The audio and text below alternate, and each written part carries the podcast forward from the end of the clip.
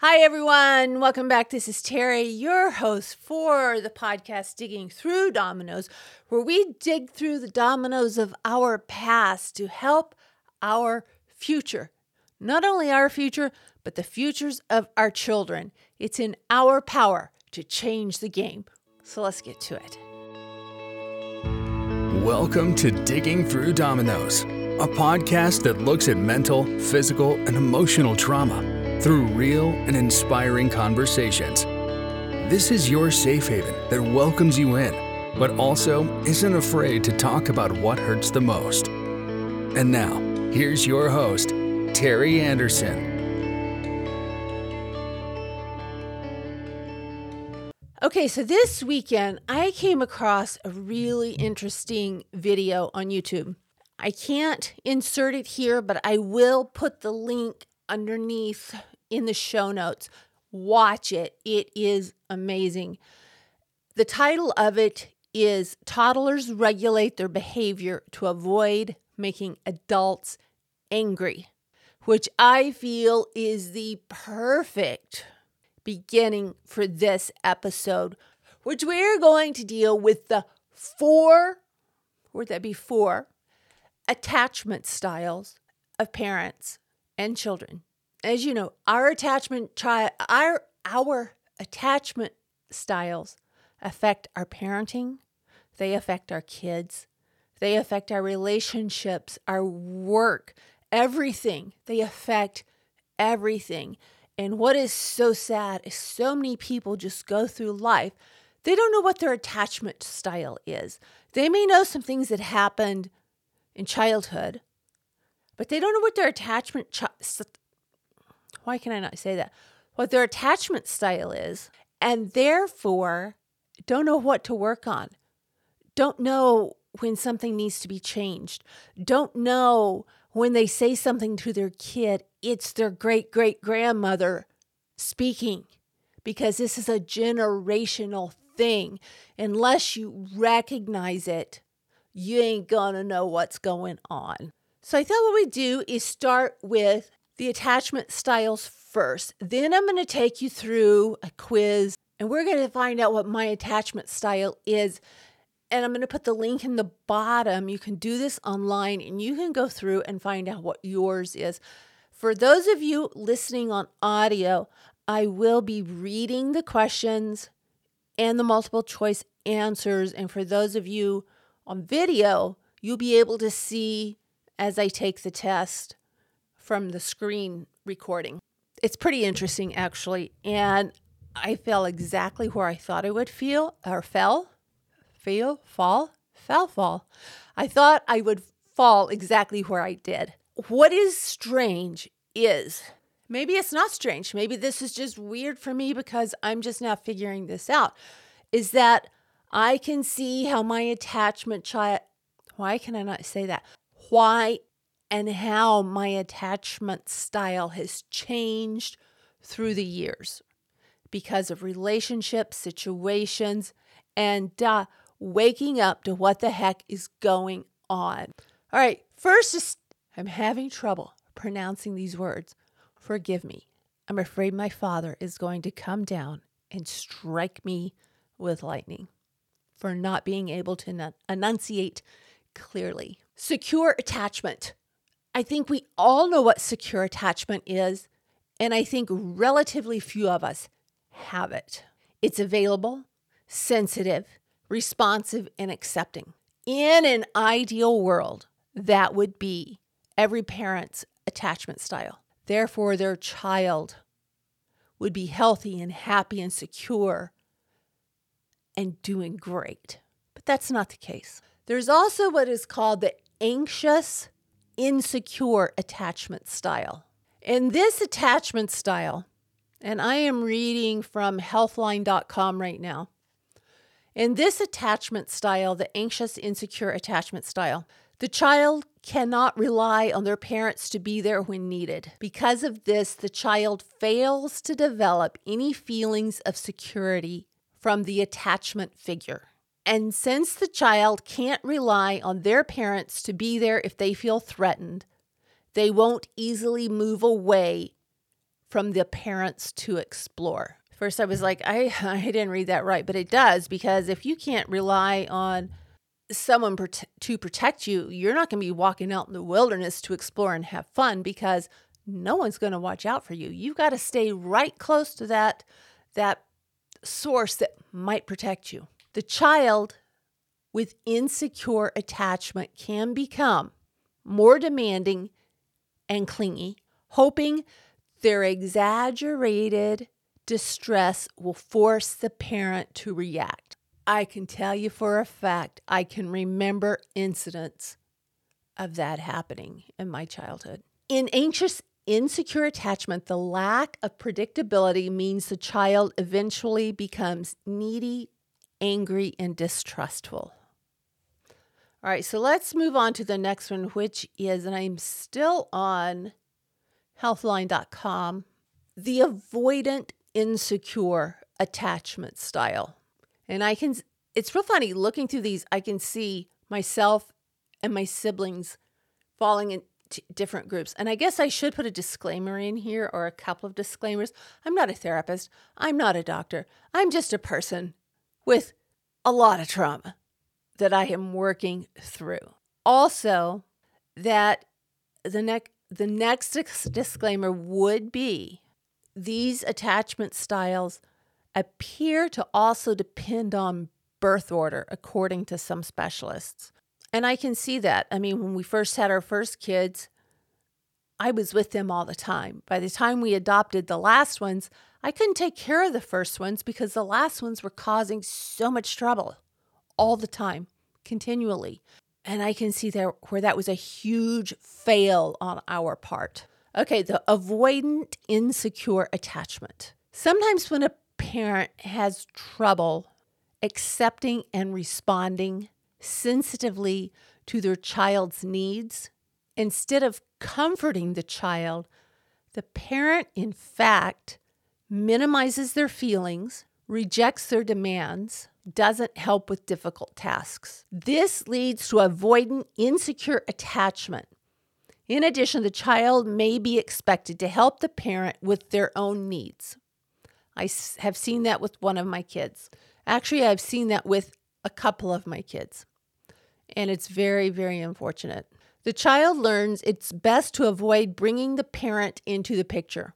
After all, the parent doesn't respond in a helpful manner. In an avoid in avoidant insecure attachment, the child learns their best bet is to shut down their feelings and become self reliant. It's also been shown that children with an avoidant, insecure attachment won't turn to the parent when they're distressed and try to minimize showing negative emotions. And then we come to what is the disorganized, the disorganized insecure attachment. About 15% of babies with low psychosocial risks, and as many as 82% of those in high risk situation develop disorganized, insecure attachment, according to 2004 research. This is where the parents show atypical behavior. They reject, they ridicule, and they frighten their children. Parents who display these behaviors also often have a past that includes unresolved trauma. Tragically, when the child approaches the parent, they feel fear and increased anxiety instead of care and protection. The first three attachment styles are sometimes referred to as organized attachment. That's because the child learns how they have to behave and organizes their strategy accordingly. This fourth attachment style of the disorganized, insecure attachment style is considered disorganized because the child's strategy is disorganized, and so is the resulting behavior. Eventually, the child starts to develop behaviors that may make them feel somewhat safe. They may become aggressive toward the parent, refuse care from the parent, simply become super self reliant. Do any of you recognize yourself in any of those situations? I do. I can see myself in several of them. And you don't, it, not everyone falls into one group specifically. I mean, a rigid boxed group. It can be fluid because, after all, our childhoods were fluid. I did have the benefit of a fluid, caring, loving, attaching base when I was not with my parents. So I think that benefited me benefited me. I think that benefited me in the long run. I guess what I first should have done was tell you how and who came up with these attachment styles. It was a psychoanalyst by the name of John Bowlby, and he believed that mental health and behavioral problems could be attributed to early childhood. Does that surprise anyone? I'm getting my information for this piece from simplypsychology.org. I will link that in the description box. Bowlby had this revolutionary idea, and that was his theory of attachment. He felt that children come into the world pre programmed, biologically pre programmed to attach to other people because it would help them to survive. A baby has an innate need to attach to a person, to a caretaker. And in Bowlby's theories, he's saying that one caretaker is more important than all of the other caretakers, generally the mother. He also suggests that there's a very critical age for this to take place, and that is from birth to five years. And pretty much after that, you're on your own, kid. You got to figure this out yourself, in my opinion. Bowlby's maternal deprivation hypothesis suggests that continual disruption of the attachment between the infant and the mother could result in long term cognitive, social, and emotional difficulties for the infant. According to Bowlby, that is kind of the working theory, the working model that a child gets for being able to make their cognitive framework in order to understand the world, themselves, and others. And it's all based on that primary caregiver. That primary caregiver relationship is really the base he felt. I feel, I see it in my life for all future relationships, whether it's parent child, child parent, romantic relationships, work relationship, friendships, all relationships. It allows individuals to predict, to predict, control, and manipulate actions with others. And we don't even know we're doing it. Most of us. I have a story for you. But that's going to have to be strictly on the podcast. It's not anything that I can I can uh, insert on YouTube. And while we're at it, let's take this for our sponsor pray, which is by me. I would like to ask you to take some time and subscribe to this channel. Also, subscribe on one of your favorite podcasting platforms.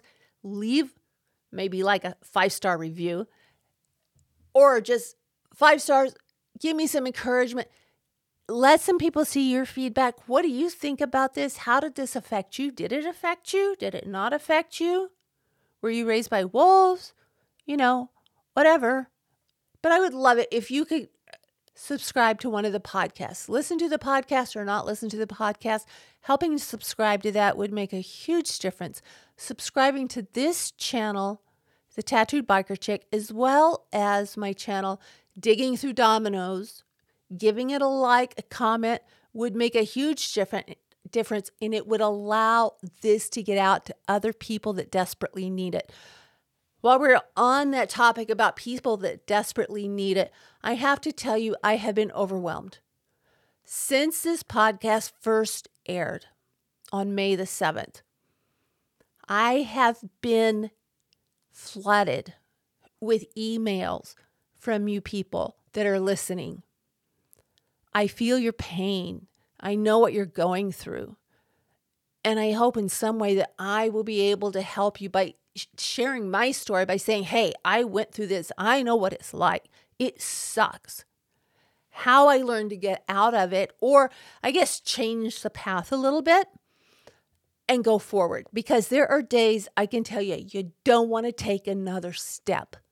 You don't want to see another person and you don't want to take another step.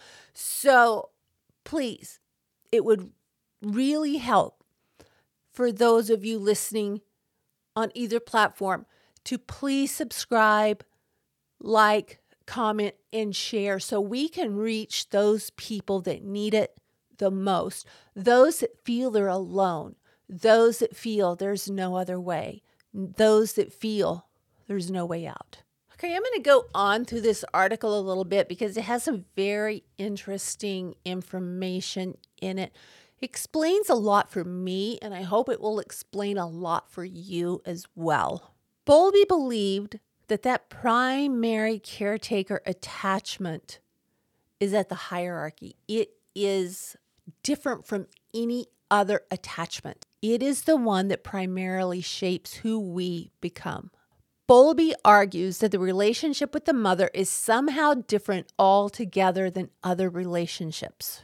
In 1988, Bowlby suggested that that inability to form a close relationship or a dependable relationship on the mother can contribute desperately to failure to thrive. We see that in baby monkeys that have been taken from the parents. We see that in puppies. We see that in animals. Guess what? We see that in humans. Failure to thrive because the parent doesn't care. I have seen it in foster care. I've seen it where that child, maybe five years old, six years old, well, let's let's go with a little bit older. Let's go with 12 years old. But they really have the personality and the needs of a toddler because those needs were never met. Is it their fault? Eventually, yes. But we need to see where these things start, how they start, and how we can intervene. Bowlby felt that the breakdown of the maternal attachment could lead to serious negative consequences possibly including affectionless, affectionless psychopathy. I've seen that in foster kids that we've had. It is scary, and I think we've all seen it in the world. If you have no one, think about it. If you have no one you can turn to, why does it matter?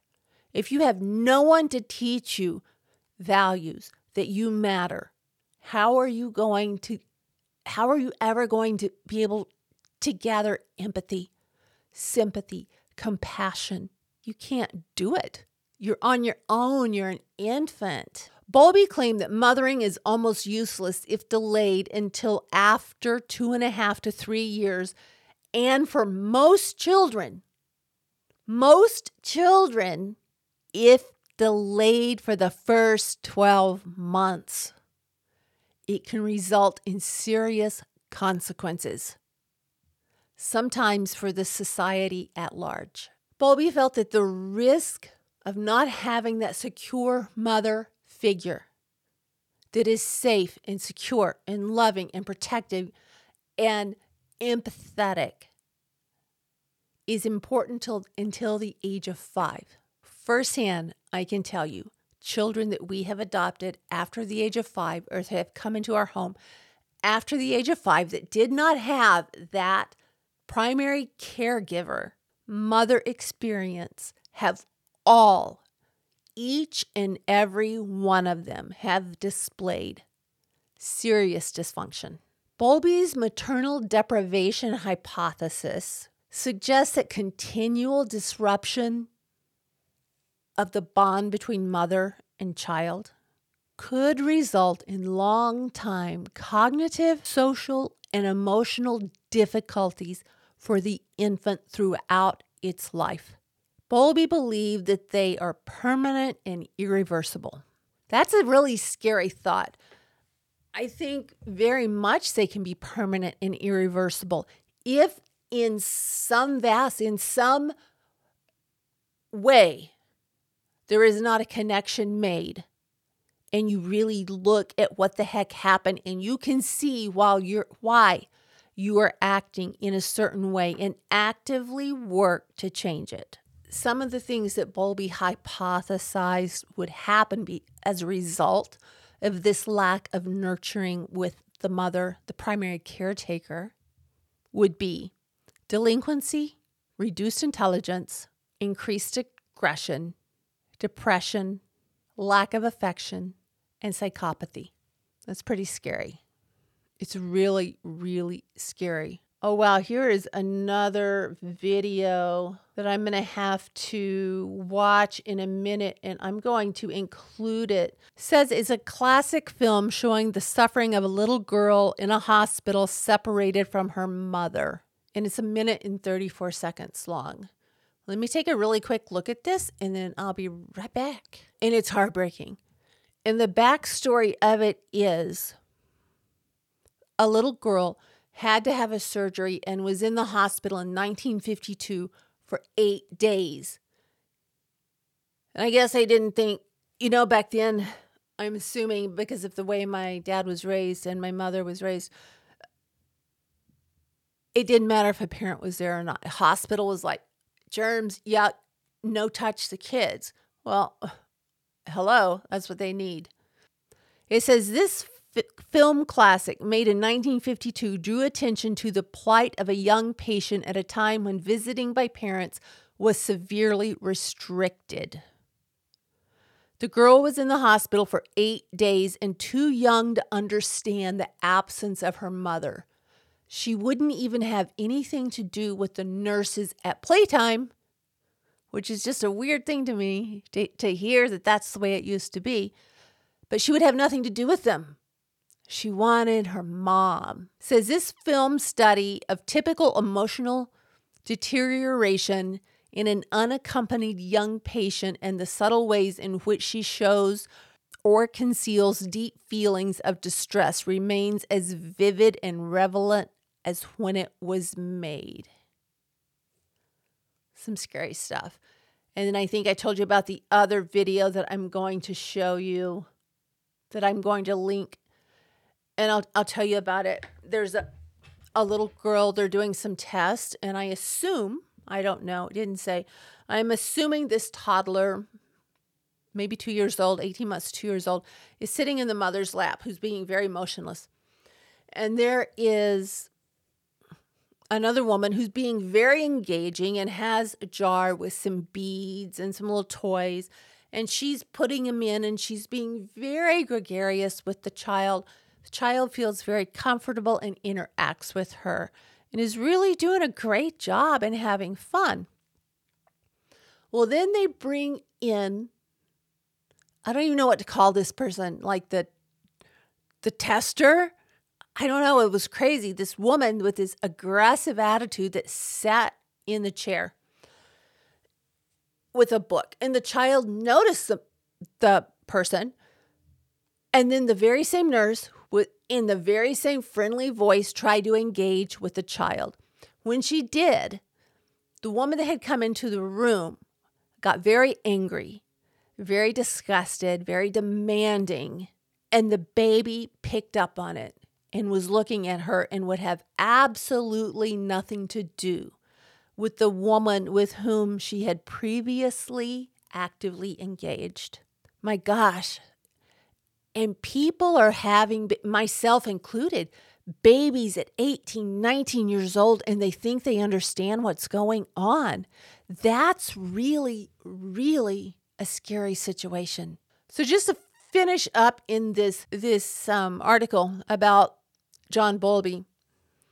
The bottom line with him was the way you parent your child is making their future, is sculpting the future for your child. The way you interact with them as an infant has everything to do with the life ahead of them. I've seen it in my family. I've seen it in family members' families. I've seen it in strangers' families and it's it's really it's a scary it's a scary thing especially in a time when so many young people are so misguided and so filled with anger you have to ask yourself why is that what is the emotional root cause of that is it an organic mental illness or is it a fact of or a result of lack of nurture when that child or teenager was an infant. Now, the way that attachment styles go on to affect your adult relationships, oh my gosh, this is part I'm going to continue and I'm going to put only on the podcast version because I don't think it belongs on YouTube. Um, but I, I'm I'm going to go through the relationships and how they affected me, what happened with me, all because of the lack of nurture from my mother and the lack of the presence of my father. Now, what I need to do again is make the disclaimer I love my parents.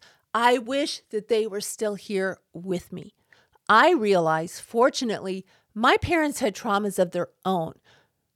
And having traumas of their own from that era, they had no idea how to parent.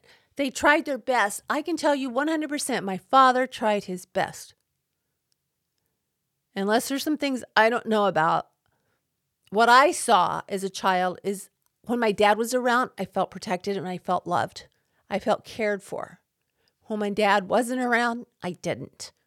If I was with my grandmother, my great grandfather, my uncles, or my aunts, I felt loved and I felt cared for. When I was alone with my mother, I didn't.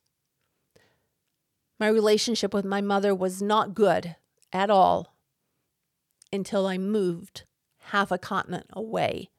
And then it was very good. We spoke three, four times a day, but it was surface level.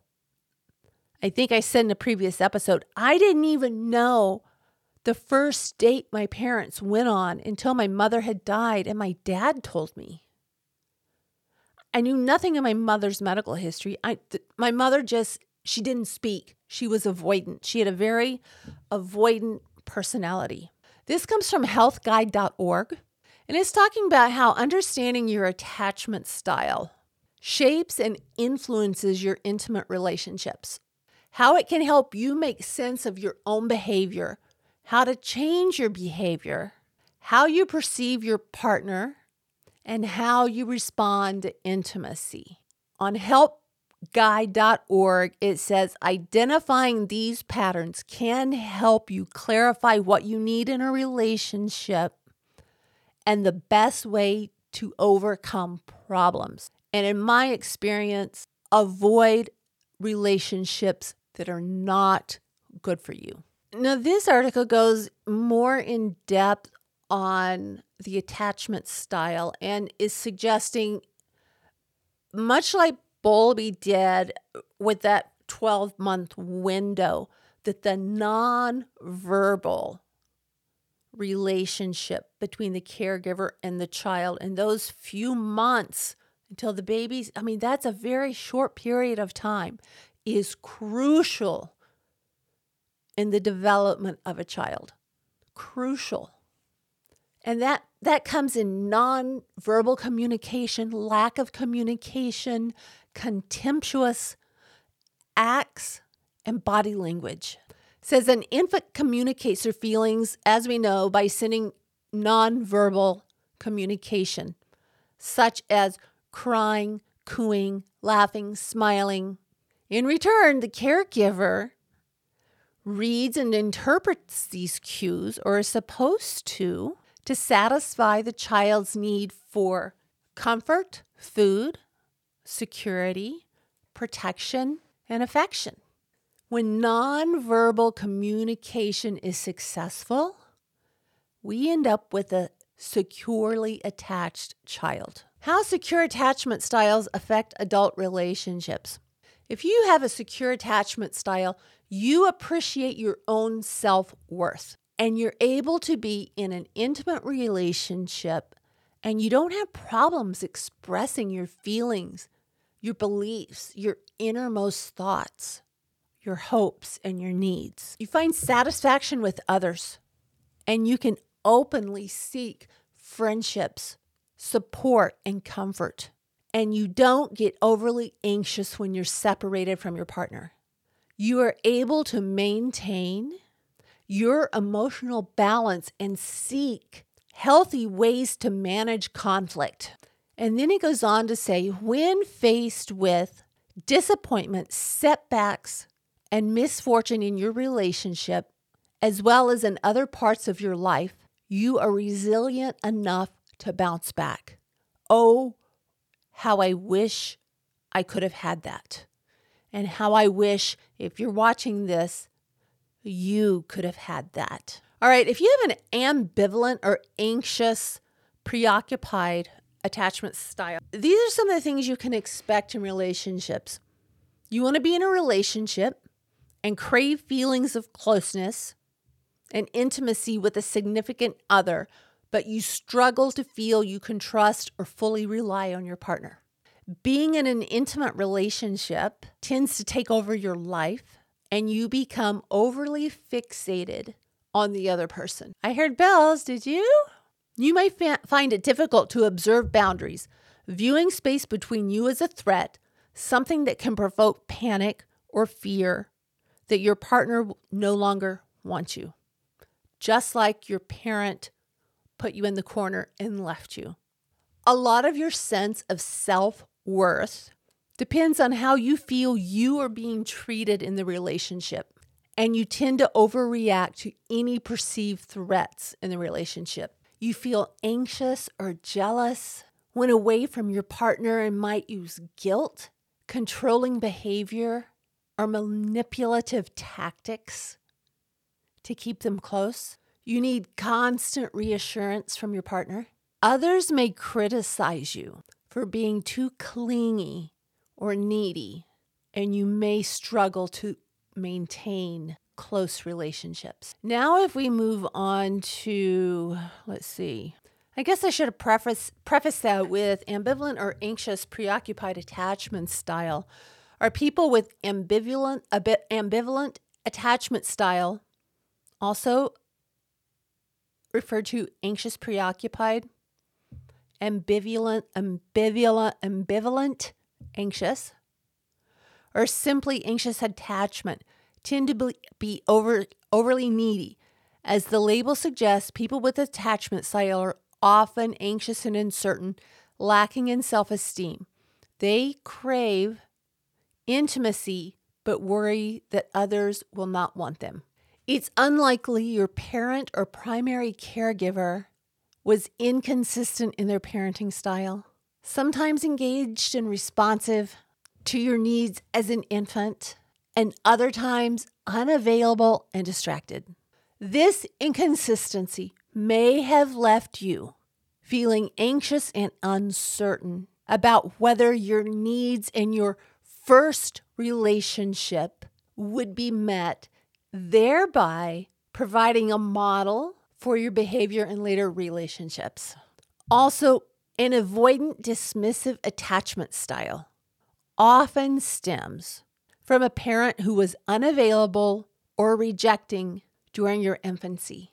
Since your needs were never regularly or predictably met by your caregiver, you were forced to distance yourself emotionally and try to self soothe. This built a foundation of avoiding intimacy and craving independence later in life, even when that independence and lack of intimacy causes distress. Now, if we move on to the disorganized, disoriented attachment style, disorganized, disoriented attachment styles are also referred as or referred to as fearful avoidant they stem from intense fear, often as a result of early childhood trauma, neglect, or abuse.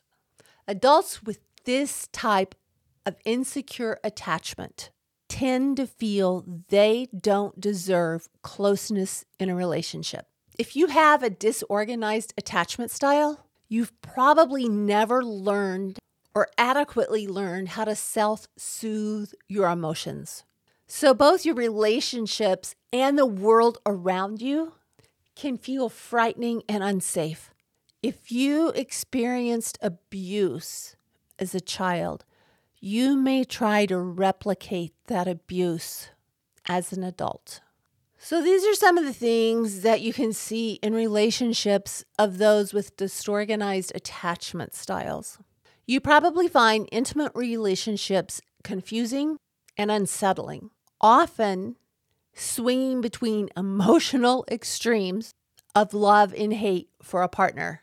You may be intensive toward your partner, selfish, controlling, and untrusting, which can lead to explosive or even abusive behavior. And later, you can be just as hard on yourself as you are on others. You might display antisocial or negative behavior patterns, abuse alcohol or drugs, or be prone to aggression and or violence. Others may despair at your refusal to take responsibility for your actions. While you crave the security and safety of an intimate, genuine relationship, you also feel unworthy of love and terrified of being hurt again. Your childhood was probably shaped by abuse, neglect, and trauma. The primary caregiver of people that show this type of attachment style was most likely dealing with unresolved traumas of their own. It can lead to intense fear associated with a disorganized, disoriented attachment style. Often the parent acted as both a source of comfort and fear to you as an infant, triggering the confusion and disorientation you feel about relationships now. In other cases, your primary caregiver may have ignored or overlooked your needs as an infant, as a toddler, as a young child, or their erratic, chaotic behavior could have been frightening or traumatizing to you. So, causes of insecure attachment, which is such a scary place to be, is having a young or inexperienced mother that lacks the necessary parenting skills. Your caregiver experienced depression caused by isolation, lack of social support, or hormonal problems that forces them to withdraw from the caregiving role. I know for sure I did that later on as a parent. I know without a doubt. Your primary caregiver may have had an addiction to alcohol or drugs that reduce their ability to accurately interpret or respond to your physical and emotional needs. My dad was an alcoholic. He was a functioning alcoholic, but he was still an alcoholic, and that was scary. Traumatic experiences, such as serious illnesses or accidents, which interrupted the attachment process. We had that with Joshua because of his autism. They have a lot of times the inability to bond with their caregivers. Physical neglect is a big one. And that can be poor nutrition, insufficient exercise, playtime, or neglect of medical issues. I remember having to beg my mother to take me to the doctor, which was really sort of an oxymoron, I guess. I don't even know if that's the right word to fit right right now, but um, because I was afraid of my doctor, but I guess I just expected that's what doctors did because that's really the only doctor I had known that I remember. But my mother would not it was an inconvenience to her if I got sick. I remember she was very inconvenienced when my daughter got sick one time on a vacation. That's just, you know, how she was. My mother was dealing with unresolved traumas of her own, and that makes me hurt for her. Emotional neglect or abuse, where your caregiver paid little attention to you as a child made very little effort to understand your feelings, or they were real good at verbal abuse. Again, that's my parents. And again, they were re- they were dealing with unresolved traumas of their own. I do not hold them responsible. I'm just I'm just glad I figured this out. So then we have physical or sexual abuse. We know that's happened with me with my doctor. Separation from your primary caregiver due to illness, death, divorce, or incarcer- in, incarceration. Um, my primary caregiver was my mother, but I was attached more to my grandmother, my aunt, my great grandfather, and that part of the family. And I was very attached to my dad, but my dad was a pilot and he was never home. Inconsistency in the prime primary caregiver. That would be is if you had a lot of nannies, if you went to daycare, and examples like that. Frequent moves or placements. I saw this a lot in our foster kids and some of our adopted kids. Constantly changing environments due to spending your early years in orphanages or moving between foster homes. Now, this article here, I'll, I'll link it. It's help. It's helpguide.org. It has ways that you can help with these attachment styles, such as improve your nonverbal communication skills, and it goes on to explain that, boost your emotional intelligence, develop relationships with people who are securely attached. Good luck. Resolve any childhood trauma, which is what I'm trying to do here. I'll link this in the comments or in the show notes below so you can go through this more thoroughly. But I really would like to get to the the test, the testing of this to find out your emotional or to find out your attachment style. Now you should be seeing my screen and we are on the attachmentproject.com and we are going to do the attachment style test with me. I'll be the guinea pig here, and I'll also leave an, a link in the show notes below. Start quiz. I am, I guess these are just the statistics here. Okay, the first part of this quiz is early childhood mother caregiver number one. How do you perceive the following conditions were met by your mother or caregiver number one in early childhood? The following categories consider your early childhood experience from your early, earliest childhood memories. Good luck. Material things. Gave me things I wanted to have, like toys, bicycles, certain clothes, computers, etc. Very rarely from what I remember with my mother. Attunement was emotion- emotionally in tune with how I was feeling, could read my emotions and respond in a way that made me feel like they understand how I felt. Very rarely with my mom.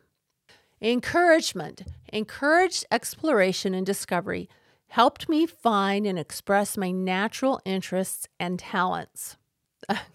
Again, very rarely. Expressed delight, took genuine interest in me and expressed delight in who I was. I felt I felt special and valued by them. Very rarely. Basic needs provided me with sufficient food, housing, and medical care when needed. Okay, on this one, I'm going to put a four. And the reason I'm going to put a four is I did have sufficient food and housing, but medical care was very difficult to get present, where physically my mother was always there. She did not work before I was about 12 years old. Soothing and reassurance calmed and soothed me effectively when I became distressed, upset, or overwhelmed. Very rarely.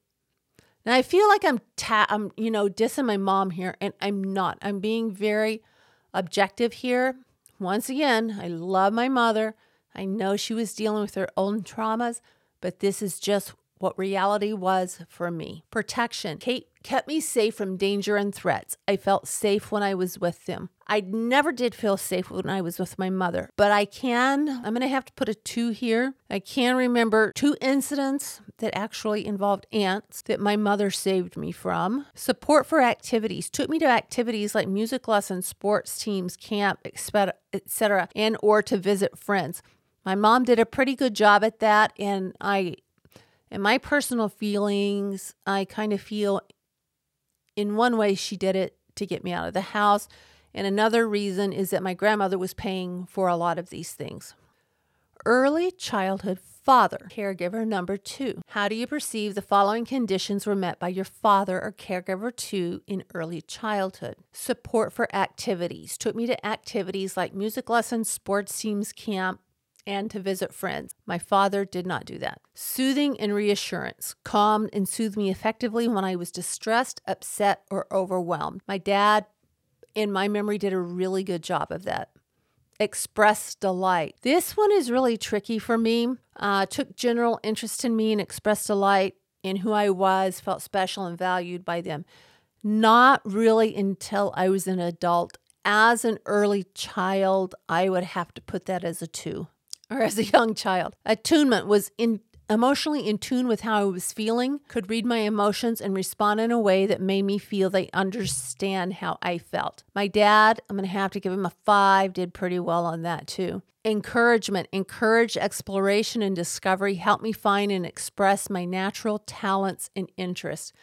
Dad helped me with that too. I mean, from shooting guns, playing guitar, making things, being with him in the garage, but he was not home much. He was only home a few days a month. Basing housing or basic needs, which is sufficient food, housing, medical care when needed, very frequently. I remember my dad taking me to the emergency room. I remember him taking care of me when I was hurt, situations like that uh, present. He was physically around when I was growing up, very rarely. Material things gave me things I wanted to have, like toys, bicycles, certain clothes, and computers. This is really weird for me because I remember my dad, you know, he was gone a lot and he would bring me presents when he came home. And after my dad died, I felt really guilty because one of my brothers said, Didn't dad used to bring things to you when you were you know, when he had been away on business and he came home. And that was the first time I think I realized he may not have brought things home to my brothers. But yeah, my dad very frequently would bring me things. He helped me and encouraged me to save up for a bicycle, things like that. Uh, protection kept me safe from danger and threats. I felt safe when I was with him. I did feel safe when I was with my dad, except I was really frustrated when he got on to me about not getting the license plate of the guy that was trying to kidnap me. But I did feel safe with my dad. I remember at one time, uh, my uncle threw my brother into a swimming pool. My brother couldn't swim, and my dad just jumped in there and saved my brother. That's kind of the way my dad was with us. Structure with a mother caregiver. Please answer the following questions with respect to your mother or mother like figure. I prefer not to show this person how I feel deep down. Strongly agree. I often worry this person doesn't really care for me. Strongly agree. These are this is when I was a child, not as an adult. It helps to turn to this person in times of need. No, my mother my mother was not there. She was emotionally shut off from us or from me. I worry that this person won't take care of me as much or won't care for me as much as I care for him or her. Strongly agree. I talk things over with this person. Never. I cannot remember one conversation with my mother talking through things before I was an adult. And even then, as I said before, it was surface level. I usually discuss my problems and concerns with this person. No, never. I'm afraid this person may abandon me. So I would have to say, strongly agree on that. I find it easy to depend on this person. As a young child, I don't think I really knew any better, but looking back on it, I would have to say slightly disagree because I can't really remember everything. I don't feel comfortable opening up to this person. Strongly agree. Okay, this is the same quiz, but for the father caregiver. I worry this person won't care about me as much as I care about him. Disagree. I find it easy to depend on this person. I agree. Slightly, slightly agree. And that is just because he was never home. I don't feel comfortable opening up to this person. Agree. My dad didn't talk about a lot of things actually until after my mother died. I'm afraid this person may abandon me. Yes, my my dad abandoned me continually through my childhood. I often worry that this person doesn't really care for me. I have to disagree with that. I felt loved by my dad. I talk things over with this person. Strongly disagree. In it helps to turn to this person in times of need. As a child, slightly. I usually discuss my problems and concerns with this person, with this person. Disagree. I prefer not to show this person how I feel deep down. This is really another hard one because my dad was the one that I felt I could show how much I was hurting, but for some reason he you know he was either never there or it got shut off, and I'm going to have to go neutral mixed on that one. Okay, this should be fun. Romantic structure, romantic partner. Number one, it helps to turn to this person in times of need. Slightly disagree with that. I often wor- worry this person doesn't really care for me.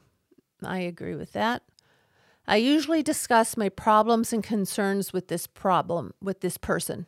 Strongly disagree. I find it easy to depend on this person. Now, this is tough. If we're talking physically, I agree. If we're talking emotionally, I strongly disagree. I prefer not to show this person how I feel deep down. I strongly agree with that. I talk things over with this person. Disagree. That does not happen. I worry that this person won't care about me as much as I care about him or her. I'm neutral on that. I'm afraid this person may abandon me. Strongly agree. I although right now I'm I'm more neutral because I know after the divorce I can take care of myself. I don't feel comfortable in opening up to this person. Strongly agree. Next. Ah, general attached style. I thought it was going to be the end. I don't feel comfortable in opening up to others. You know, sometimes I can open up to other people if they're not in my circle. So I'm going to put slightly agree with that. It helps to turn to people in times of need. Disagree. I know people say that they're there, and I know that they're there, and I know that they're genuine, but for me, it's very difficult to do. I usually discuss my problems and concerns with other surface level. I'm afraid that other people may abandon me. Strongly agree. Where is that? I often wonder that other people do not really care for me. Strongly agree. I prefer not to show others how I feel deep down. Strongly agree. I talk things over with people. I'm gonna have to put neutral mix because sometimes I will, but I, I really I don't delve deeply. I find it easy to depend on others. I disagree. I really don't depend on many people. I don't trust many people. As I said, um, lessons over many years and touching the hot stove too many times have taught has taught me better with that. I do not depend on other people. Oh, great. Looky there. I guess I could put my name and email in there and get the report sent straight to me. But my attachment style comes up as disorganized, fearful, and avoidant. Okay, so now we know the truth. My attachment style is disorganized, fearful, avoidant. So, right here, I am on my notes, and let me see, where is in my notes? Okay, there it is. Disorganized, fearful, avoidant. I need a label. The disorganized type tends to show unstable and ambiguous behaviors in their social bonds. So very true. For adults with this style of attachment, the partner and the relationship themselves are also are often the source of both desire and fear. So overwhelmingly true. I can feel a panic attack coming on just thinking of that. And that's a literal panic attack, not like that's not figuratively. Fearful, avoidant people do want intimacy and closeness but at the same time experience troubles trusting and depending on others. As I've said so many times, I don't trust anyone. Well, I shouldn't say I don't trust anyone. There are some people that I do trust, very, very, very few. Uh, once again, I've got to say, along with my childhood and 60 60 years or uh, I guess 58 years because this all started coming together for me about about 2 years ago and I'm 60 now has taught me you don't tell other people secrets. You cannot have a close friend. You cannot divulge anything to anyone. Nothing too deep that is because you're going to be betrayed. You're going to be hurt. And you know, I don't know if that's because of what I've experienced in the since adulthood or if that that has to be my attachment style as well as a child because that was that was the very same thing. All right, they do not regulate their emotions well and avoid strong emotional attachment due to their fear of getting hurt. 100%. There were people I was very, very, very attached to, but each and every one of them has proven to be unsafe for me. So, right now, I think I'm, you know, I had like a um, cliche or a term for that, but I can't think of what, what it is now, which totally is so me. You know, I feel alone in this world. I would not mind at all living alone in a beach town and doing really not much of anything. All right, then it goes on to talk about, and there will be links. On, and like I said, I'm going to link, I'll link this. Yeah, so they do not regulate their emotions well and avoid strong emotional attachment due to their fear of getting hurt. That is so 100% me. You know, I can remember one time with my dad, we didn't touch my dad uh, he was uncomfortable with it. And I remember after my mother died, I went to hug my dad at the airport, and I thought he was going to break his back trying to get away from me. And I realized a few days after my mom died, my dad actually told me that wasn't what it was. He didn't know how to show it, and he didn't realize how important it was to have someone hug you and love you and be there for you until my mother had died. So there we go, everyone, for episode eight of Digging Through Dominoes. I want to thank you for being here. Once again, please consider subscribing to this channel or the Digging Through Dominoes would be like even better, or both.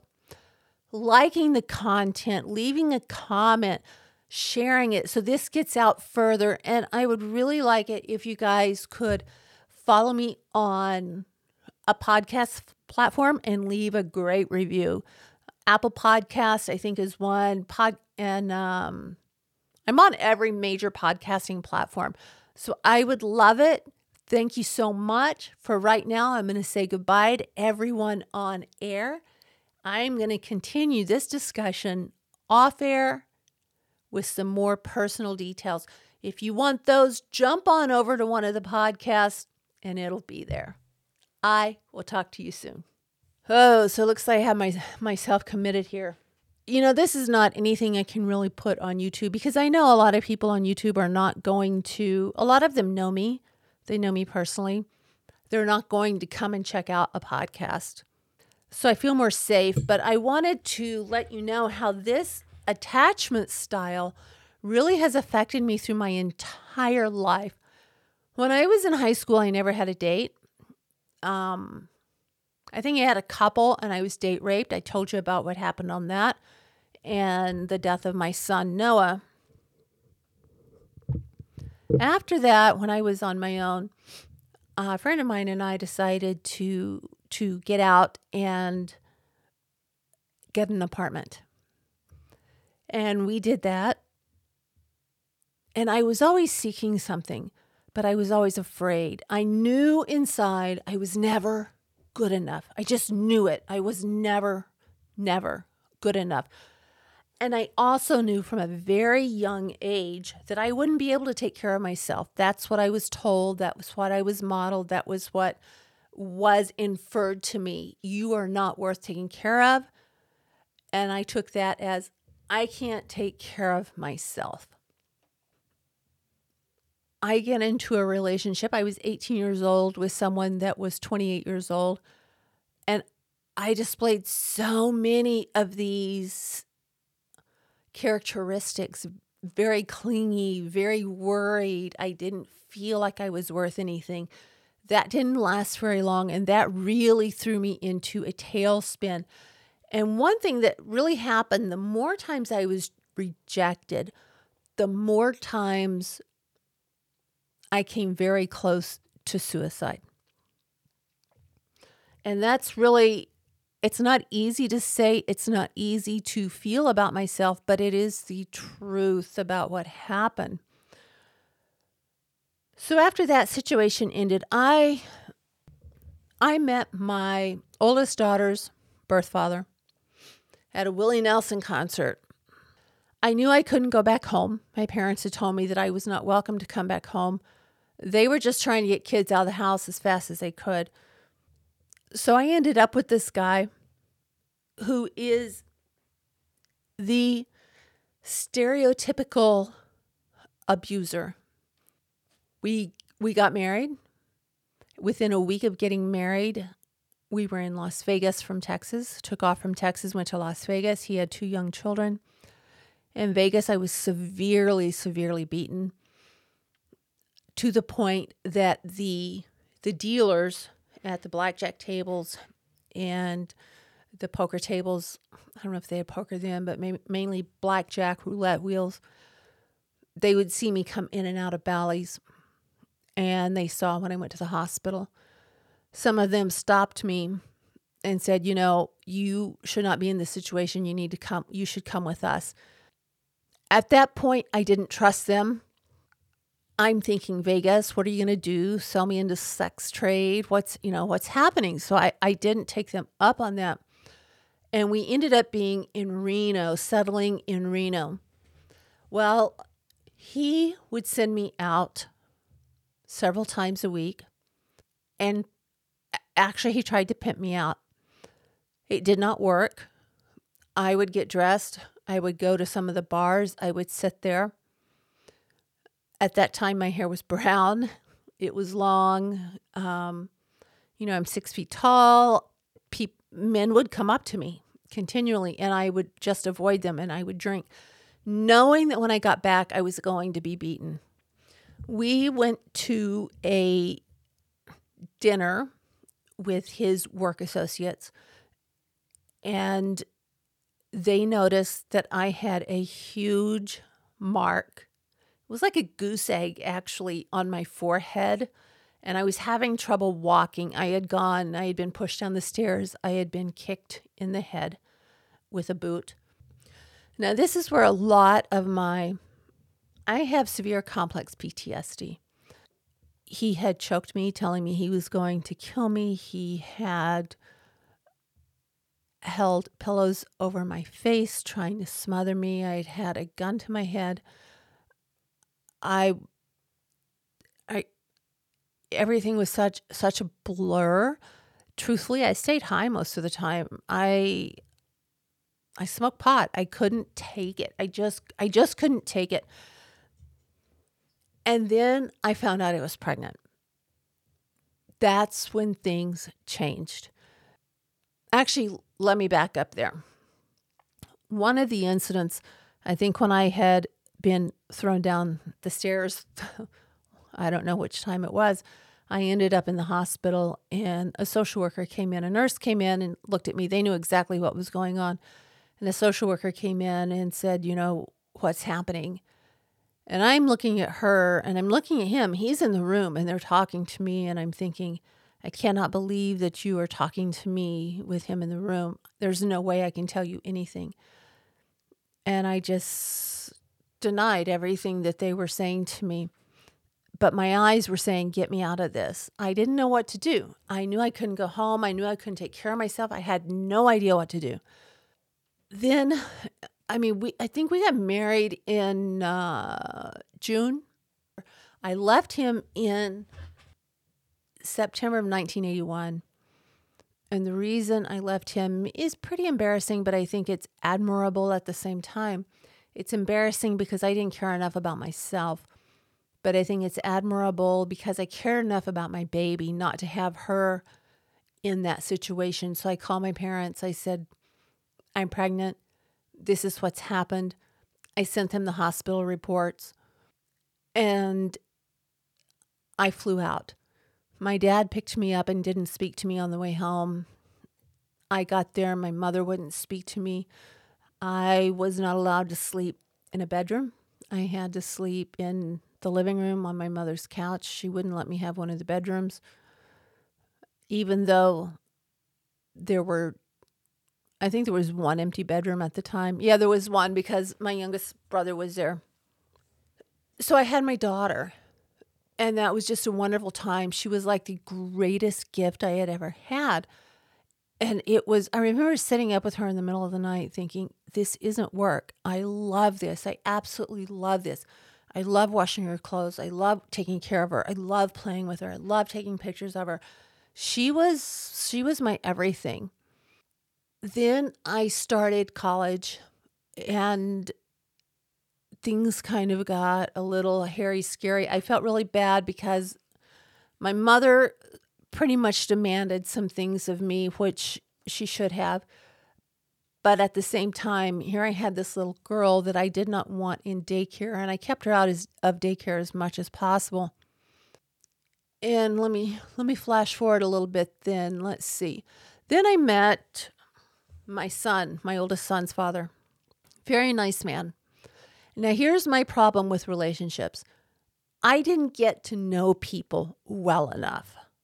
I didn't go be- beyond surface level. He didn't go beyond surface level. He came from a very disorganized family. From what he's told me, I don't know if it's true. I don't know if it's not. He would tell me things that if he had acted up, he would be put in the car and they would start to drive to the, the orphanage. Whether or not that's true, I don't know. That's what he told me. He was kind of like a hippie, peaceful artist, chef guy um, very laid back, very to himself. He was very withdrawn. He was not really open to emotional relationships, and neither was I. So that pretty much fell apart. We moved to South Texas, and that pretty much came apart. I was alone all the time with two little kids. He was at work all the time. There was no way that that was going to work. We divorced. And this is when enters someone I met at in a South Texas on the beach open air bar. I didn't know who it was. I saw this person across the across the beach from me and a waiter came over and with a note and said meet me up at so and so.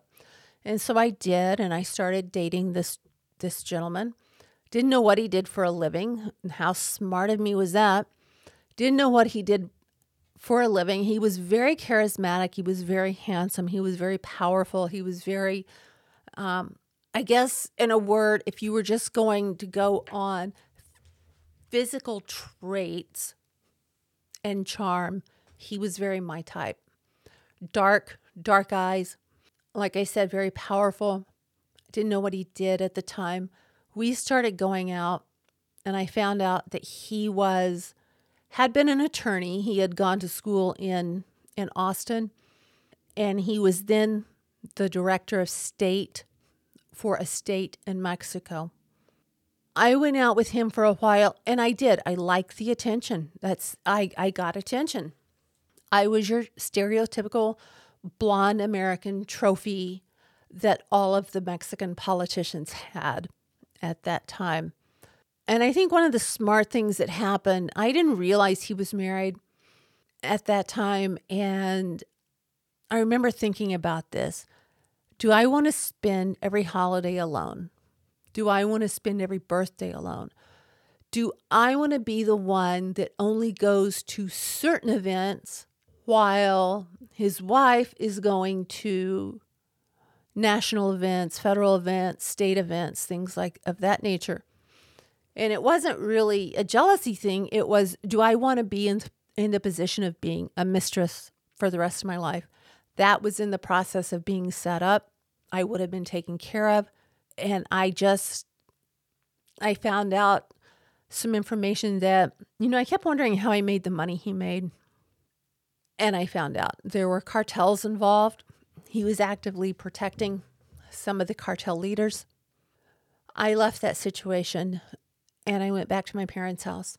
Well, we're going to come back to that in a minute because being in a situation like that with someone that was very high up, ended up being very high up in the federal government, that also had a connection with cartels was not safe for me at, in any way at any time. So we're going to come back to that in just a second. But I ended up back at my parents' house. And I really had no boundaries. When we were growing up, we had no boundaries. We had really, we knew we were in trouble when we got hit. So I just, I needed someone. I wanted someone to want me. I wanted to be friends. I wanted a relationship. And I was in, I was working one day and this girl from high school came in and she ended up working right next to me. And she and I started a relationship. So she and I were in a relationship for a while. And then I met my kid's father. Once again, I acted on emotion. I left her because I knew in Texas at that time that was nothing that would be accepted. You would not be able to, I would not be able to stay with her. My parents would disown me. I would be thrown out. I would be completely um, ostracized from everyone in my family. And so I left and I started seeing the father of my children. And it was a bad situation from the very beginning. Anyone with half a brain on his side or my side would have run. I do remember trying to check him out before we got together, before that first date, to see if I thought he was stable or not. He owned his own business, he owned a nice car. Uh, he asked me to go out, and I said, Well, you know, why don't you meet me at this wherever? Because I still wasn't trusting anything. So we met, had a great first date, and it was I think we had sort of a connection because we both felt very lost. He had filed for divorce four days before he met me. He had been in a cult, in a religious cult, which had a great influence on our marriage. He had three boys. I that were I was closer in age to than I was to him. He was closer the, to the age of my mother. I didn't know how to handle teenagers. He didn't know how to handle this wild young girl that craved stability. And it was just a big cluster. It was such a mess. The boys didn't know how to handle me. I didn't know how to handle the boys. I was jealous of the boys. The boys were jealous of me. Their dad was in the middle. He felt bad for leaving them. And so he was kind of overindulging them on things there were a lot of times when I was being left out of situations because of the boys, which only caused more resentment. And then there was resentment between my kids and his kids. Any therapist at that time would have told us both run.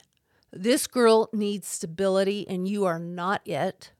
You just got out of divorce, and you need to take care of your kids, and you need to get your head right. The cult that he was in was pretty um, it was pretty scary. It was a pretty pretty scary situation from what I understand. And I think that greatly affected his kids as well. I mean, how could it not? So we had a perfect 6 months. Perfect. It was like, "Oh my gosh, how could anything be so so wonderful with so much bliss?" And then things got to be pretty bad he avoided going to my parents' house. We always had to go over to his brother's house and sister in law, and I loved them. They were wonderful. But it was every weekend. And I wanted, being a newly married woman, family, I wanted to kind of grow our own family. So that was a real source of tension there. And one thing that happened is that we had made a, uh, I pretty much avowed with each other that if anything happened, if we had problems, if we had marriage problems or whatever, we would not go to family. We would go to a, a marriage counselor, we would get outside advice, but we would not go to family because family will get over what you did, but they will not get over what your spouse did. About six months into our marriage, he went to his brother. It destroyed the relationship I had with his brother. For it's never it's never gotten back to where it was and I really regret that. I, I really enjoy his brother and his sister in law.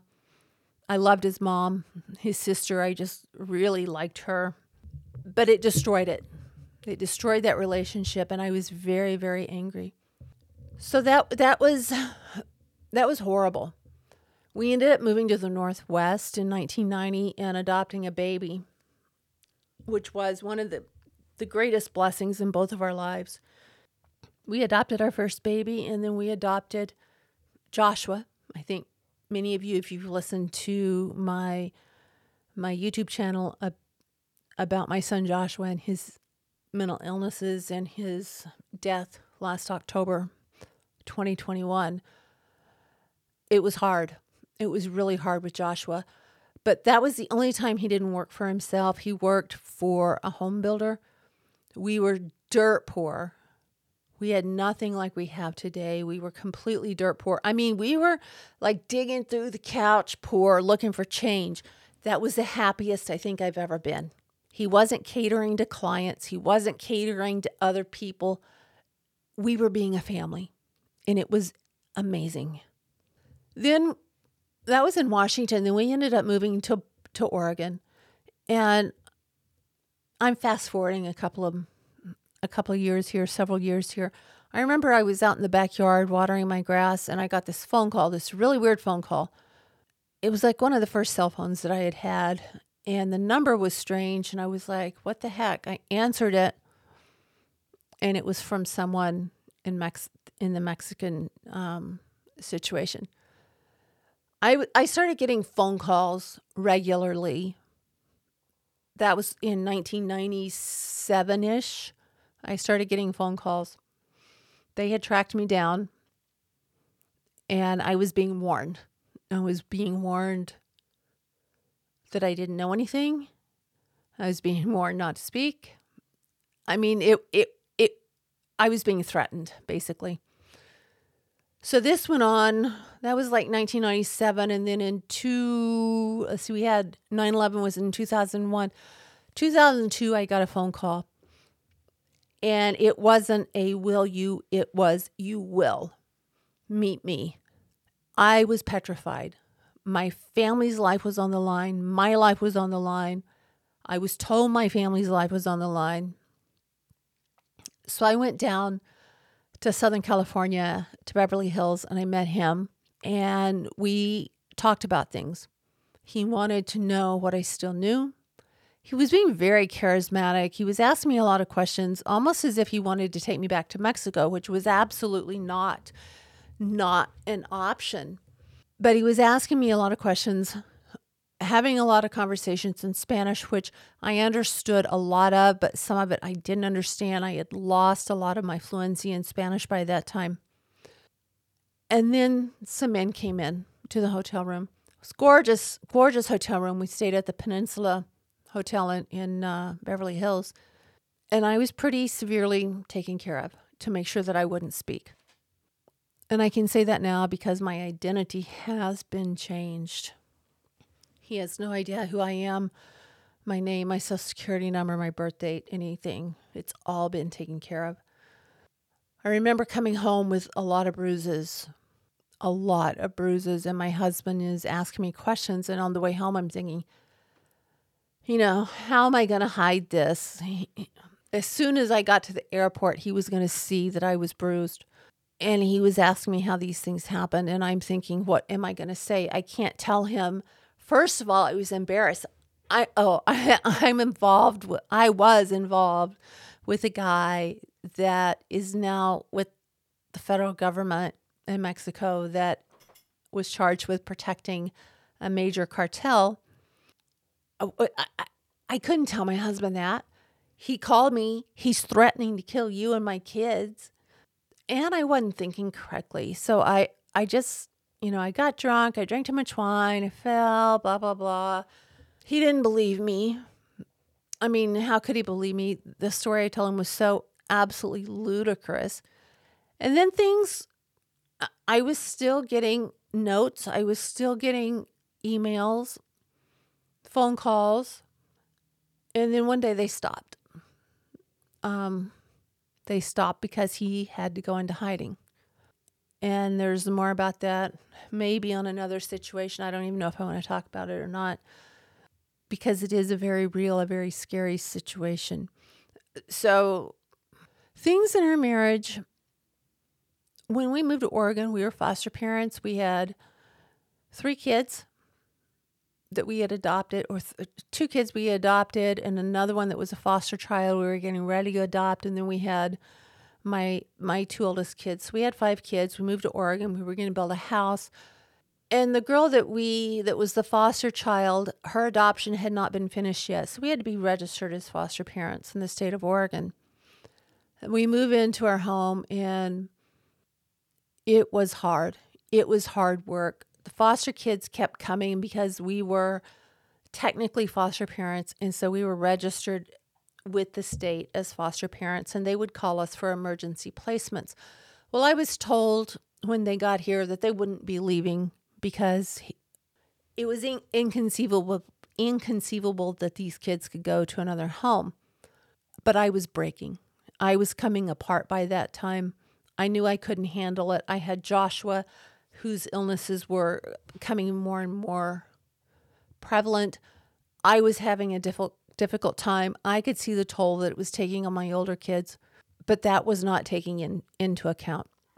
So then we get into 2006, 2007. Well, there were a lot of traumas that went on um, that I think I talked about in another episode. And we get into 2006, my mom was killed. We get into 2007, my dad was killed. We get into 2008, and I was running. I was in the running. I was fleeing. I I couldn't take being in the house, in the family any longer. I didn't know what it was. I knew it wasn't my husband. I knew it wasn't my kids. I knew I was smothering. I knew I was breaking and I ran. And when I was in Texas, I ran into an old boyfriend and that started something up. And that kind of went until he suggested things get serious. And for me, it was a distraction. It was never sex, it was never sexual, it was never romanticized. It was a distraction from what I was feeling. It was a distraction from wanting to kill myself when he started getting serious, saying that we would move to Monte Carlo and all of this stuff, I was like, I'm out of here. I'm not doing it. I'm gone. So I continued to self disintegrate. I went through the behavioral center, came out of that with really stupid therapy that didn't help me at all until I found my, my current therapist. And that was really the, the those were the darkest days of my life coming out of that, which led into a divorce. I left in 2013, um, led into a divorce, some more relationships, and none of them, I thought that they were real, but they weren't. Well, I, I can't say that. They were all distractions. But if one decided to leave, if I decided to leave, I was okay. But if another one decided to leave me, it triggered that abandonment thing in me that I had had since I was a child. And I understand that now. And I wanted to die. I didn't understand it at the time, but I understand it now. And it makes perfect sense to me now. So that went on until 2017. I ended, well, before that, I got a, into another situation that was really a blessing in disguise with someone that was um, impotent both m- mentally and physically. And so that left me alone to really analyze and look and figure my life out. And that's when things started to turn around for me. Pretty much I thought so things things went on. My husband and I got back together. Lost a lot of kids in the process. We get back together and then I I ran into this next relationship, with, which is going to have to be a separate episode or series of episodes because it is so absolutely insane. We had gone, Jeff and I had gone out for dinner one night to hear a friend of mine that was a blues singer. She was one of the main um, women that brought blues to Portland in the 80s. We went out to dinner and saw her, and our friendship rekindled. And through a series of events, our relationship intensified. And it's just crazy. I mean, it's like Black Widow crazy, the stuff that went on. I'm I'm still suffering a lot of the problems that happen, uh, uh, the problems that were created, physical problems for me. It was just it was crazy. She just recently passed away, and I was really I was really hurt. I was I, I wasn't ready for the flood of emotions I felt because I knew the bad side, even though a lot of things that happened to prevent me from really knowing the bad side. But I knew the good side, and I knew the healing that she had given me in areas that my mother could not fill. She filled them. And if you look up the, the words to the Etta James song, Tell Mama, that's what she gave me. She gave me the things my mother never gave me. So, in a way, I think she was almost a mother figure for me. But we'll have to go into that at another time because I tell you, that is long, it is drawn out, it is crazy, and it is unbelievable. It could almost be on the Art Bell show. I've got to tell you. So, with that, I am going to say thank you so much. Please remember to sub- subscribe give us a great rating, review, share with your friends, and we will see you next Tuesday, 5 a.m. Thank you for listening to Digging Through Dominoes. Make sure you subscribe so you don't miss any future episodes. In the meantime, connect with Terry on Facebook and Instagram at Digging Through Dominoes, on Twitter at Digging Dominoes, and online at diggingthroughdominoes.com. Until next time, thank you for listening.